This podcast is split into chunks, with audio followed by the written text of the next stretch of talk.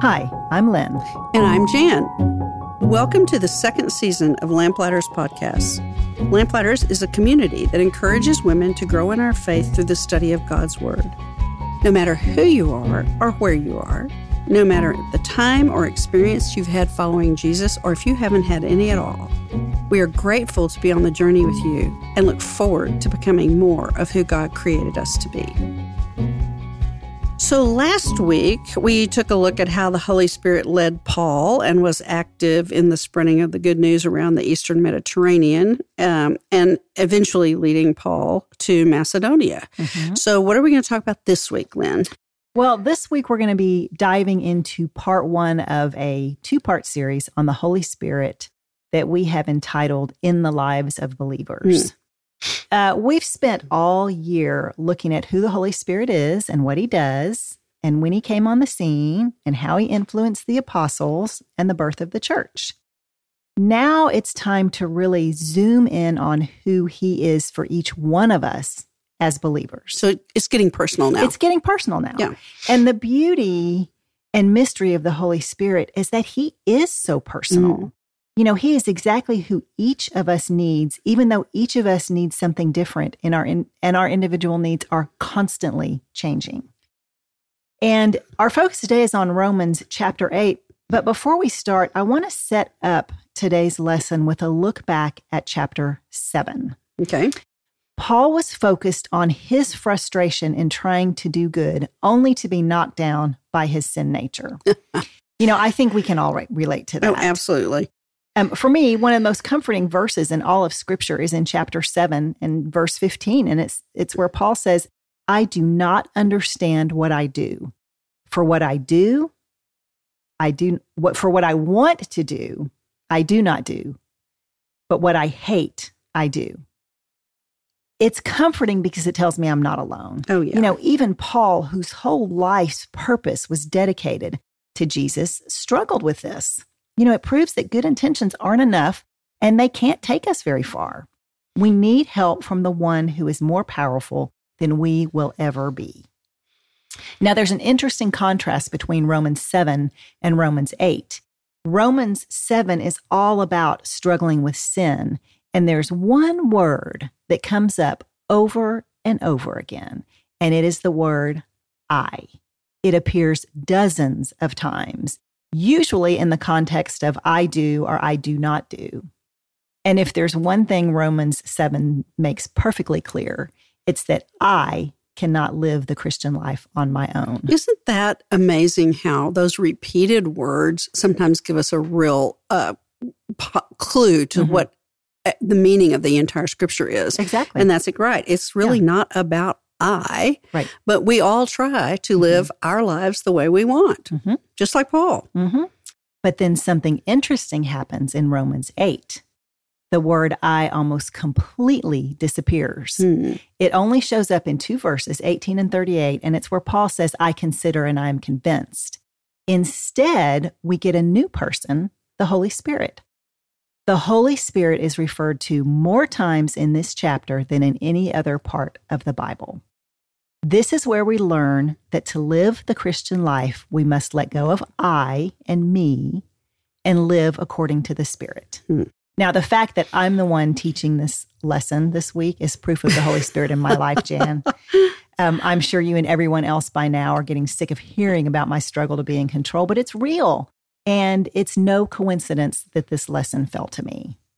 What I have gotten from it is simple freedom is relying on the power of the Spirit. Entanglement is the result of trying to do things my own way and in my own power. It's that problem of I. Relying solely on myself is a sure way to end up going down the wrong path. The Holy Spirit frees us from having to do that because we can always rely on Him to keep us on the right path. You know, until you pointed that out, Lynn, I really had no idea that the Holy Spirit saturates this chapter so fully. Mm-hmm. Mm-hmm. And if you think about it, it's a substitution. Right. Him for me. That's right. It's like Jesus on the cross. And by the way, you can just sort of let go of the worry about being redundant or boring because if we are honest, we all struggle with our desire to be in control. and to have our own expectations met. Mm. You know, we want what we want most of the time. That's just our sin nature, right? Well, thanks for that grace. um, okay, I want to talk for a minute about the law in the Old Testament um, because we see at the very beginning of this lesson that through Jesus, the law of the Spirit set us free from the law of sin and death. Now, the law in the Old Testament was set up to show us how to live. It was never intended to be the answer. It was only part of the equation of God's grand plan of redemption. You know, one of the reasons that God gave us the law was to simply prove to us that we are stubborn, we are self centered, and we are self righteous. We're people who could never keep the law. Now I'm describing myself here, Jan. I'm just saying we to be inclusive. You can you can use we because that's very appropriate. We're all in the same boat. Yeah. Well, so the failure of the law has nothing to do with the law itself. Remember that everything that comes from God is perfect in its design. It's our inability to live under that law that is the failure. The truth of the matter is that the law could have saved us if we could have kept it. Yeah. but no human was ever able to keep the law in its entirety. And once once a sin was committed, the whole law was broken. And that is why we need Jesus. He freed us from the law. Then he sent his Holy Spirit to help us live in his freedom. So, put more simply, living under the law is about what we try to do. Living in the Spirit is the gift that Jesus gave us. It's about what he enables us to do. It's about living in his power, not ours. Hmm. So, if I were to retitle our lesson today, I would call it Freedom versus Entanglement we know that because of Jesus, we are no longer tied to the Old Testament law. We have freedom in him. I, I like that word entanglement because isn't that exactly what happens when we try to manage things and guarantee a certain outcome mm-hmm. as the result? Yeah. Um, I think that may be why we often prefer the law because it's like a checklist that gives us an illusion of control. Right. You know, if we can just check off all these boxes, mm-hmm. we'll be mm-hmm. fine it's kind of like a comforting blanket that doesn't really keep us warm and just entangles us in it, you know. Freedom, on the other hand, is scary because it's so open ended yeah. and we don't really have an illusion of control there. The law is very specific and we can know it, but freedom keeps most of the t- details hidden from us. And uh, we have to trust God instead, which yeah. is a little scarier. It is scarier. You know, we're still human and that means we are sinful by nature. So, how do we keep ourselves from the entanglement of sin? Where does the power come from to live the Christian life? You know, because if it comes from us, we are in big trouble. Absolutely. so, we need to understand the one who controls us. Paul says you are either controlled by the Spirit or by the sinful nature. It is one or the other. You cannot straddle the fence here. It's not a 50 50 arrangement. You're either in or you are out. So the freedom is really freedom from our old self, that sinful self. When we do accept Jesus into our lives and he gives us this gift of his Holy Spirit, we are then transformed. We become in him what we cannot be on our own. So the question is will we struggle? Yes, of course we will. Will we still sin? Absolutely but we have the freedom from condemnation because of Jesus. Well, um, so let me get this straight. Okay. You're either in or you're out. Yes. There's no compromise. That's There's right. no 90% is controlled by the spirit and 10% is controlled by the, you know, you're right. no 50 50, no right. 90 40, no compromise. Right. You nope. either are or you aren't. That's right. Okay. That's right. All right. Well, here's what I was thinking about when I was thinking of this. When my son was a little boy, his favorite toys were something called Transformers. Oh, my son loved those things. And I was so frustrated because I never could make them work. Yeah. Well, so there were many, many different variations, but they all did basically the same thing. It would look like one thing, but you could ma- manipulate it by mm-hmm. pulling and pushing different parts, and it would become something entirely different. So, for example, a car might turn into a man, or a dinosaur might turn into an airplane. But they did not have the power to transform on their own. A person would have to use their strength to make them transform. Mm-hmm. That's what the Holy Spirit does to us. We cannot change on our own power. So he uses his power to transform us. He pushes and he pulls until our shape is changed and we are transformed. The Holy Spirit empowers us to be who we can't be on our own and enables us to do what we cannot do on our own. We get a new, wonderful life. Mm. Now, in life, there are times that each of us desires to do the right thing, make the right decisions, but we feel powerless to do so. And unfortunately, our determination only takes us so far. Our focus only keeps us centered for so long before we get distracted, and then we fail, which causes us, like Paul, to wonder why do we continue to do what we do not want to do? And why do we not do what it is that we want to do? Well, Paul focuses on the fact that when we belong to Christ, we are no longer slaves to sin. We have been freed, and we have the Holy Spirit within us to empower us in overcoming the sinful desires of life that all too often derail us from where we should be. I like to focus on that word transformation Yeah. because don't we all want that? Uh-huh. Um, to be fully the people that God intended us to be from the inside out. So, why is that thought of transformation so scary for us? Maybe because we have to trust God for the outcome. Yes, indeed.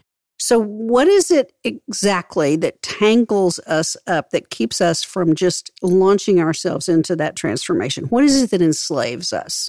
Well, it's anything that we let control our lives. I mean, this could go on. Hmm. We could talk for days about this. It's anything that is not of the spirit, but of the flesh. I'll just give you a couple of examples. Okay. What about inner turmoil? What about resentment, hostility? What about just being an irritable person? What if you're selfish, envious? You know, bitterness, unforgiveness. I could just go on and on and on. Oh yeah, we could we could add worry and anxiety. There's plenty of that stuff going around Mhm. nowadays. Pride, anger, judgmental spirit. You're right. The list goes on and on. Yeah. And you can see those are the things that that separate us from him. Mm-hmm. So, you know, all these things are going to come up from time to time because we are human. But what we do with them is what is important here. Do you let these negative emotions and feelings determine your steps in life? Because if we are letting these emotions control our lives, then we are not living in the Spirit. When we live in the Spirit, we turn them over to Him and He frees us from their grip. And that's what Paul is showing us. He's showing us the influence of the Holy Spirit on our minds, our choices, and our desires. You know, sometimes we don't realize the Spirit is at work in our lives because we're looking for some kind of really dramatic, life changing occurrence. But I really think that most of the time, that's not what it looks like when the Spirit's working in our lives Much more gradual. much more gradual. You know, of course, he can do those dramatic things, and he does. I'm not saying that he doesn't, but I think there are a lot of subtleties that we can that we really sort of need to train ourselves to look for. Hmm. You know, have you ever had a time when you realize that your reaction to something isn't what it used to be? You know, maybe there was someone in your life that you have needed to forgive for a long time, but you just have never felt like you've quite gotten there. You think you've forgiven them, and then you realize later on, oh, you know, those feelings come creeping back up again. But then one day you think about that person and there's not any anger there anymore. Hmm. That's the Holy Spirit at work. But we have to let him in so that he can transform us. We have to let him poke and prod and manipulate us. And it's a close, intimate relationship that provides that fertile ground for the Spirit to work on us. I recently read a definition for intimacy that I cannot get out of my head. I have no idea who came up with it, where it came from, but I think it's really insightful. And I, I can't really say it's a, a definition, it's probably more of what you would call a play on words. Hmm. And that is intimacy, intimacy. Oh, I'm going to blow it. go slow. Go yeah. slow. intimacy is into me see. Into me see. Isn't that a great That word picture? great word picture. when you are intimate with the Holy Spirit, He sees into you and gives you what you need even when you don't know what you need. That's what he wants from us. He wants us to want him, to have a relationship with him, and to be intimate with him. I, I like that word picture. Um, into me, see. Think of all the time and effort we expend to prevent people from seeing our deepest selves. Yeah. We can quit that. We yeah. can we can quit all of that effort mm-hmm. because God sees us mm. and God loves us and God transforms us mm-hmm.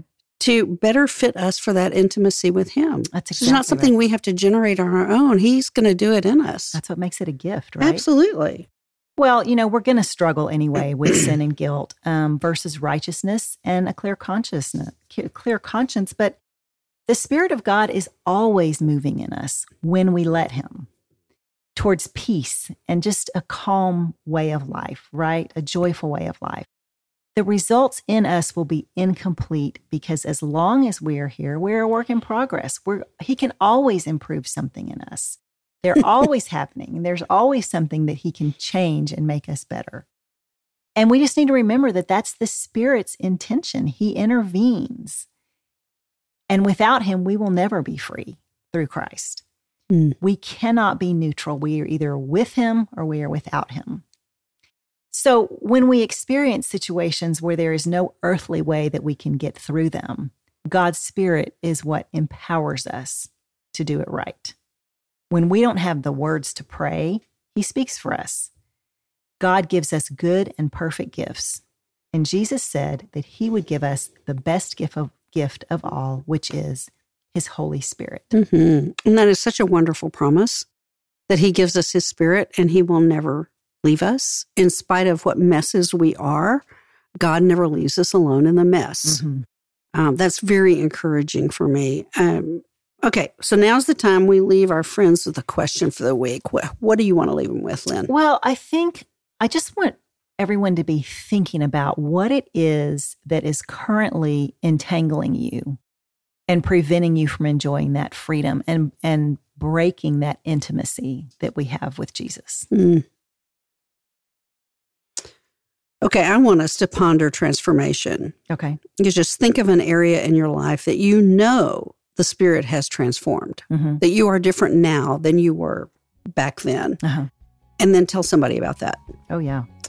And then, of course, the other side of the coin, which is what I always like to do, is think of an area in your life that you know the Spirit wants to transform and tell someone. In that telling, you make yourself accountable and open mm. to what the Spirit wants to do. Mm, that's great.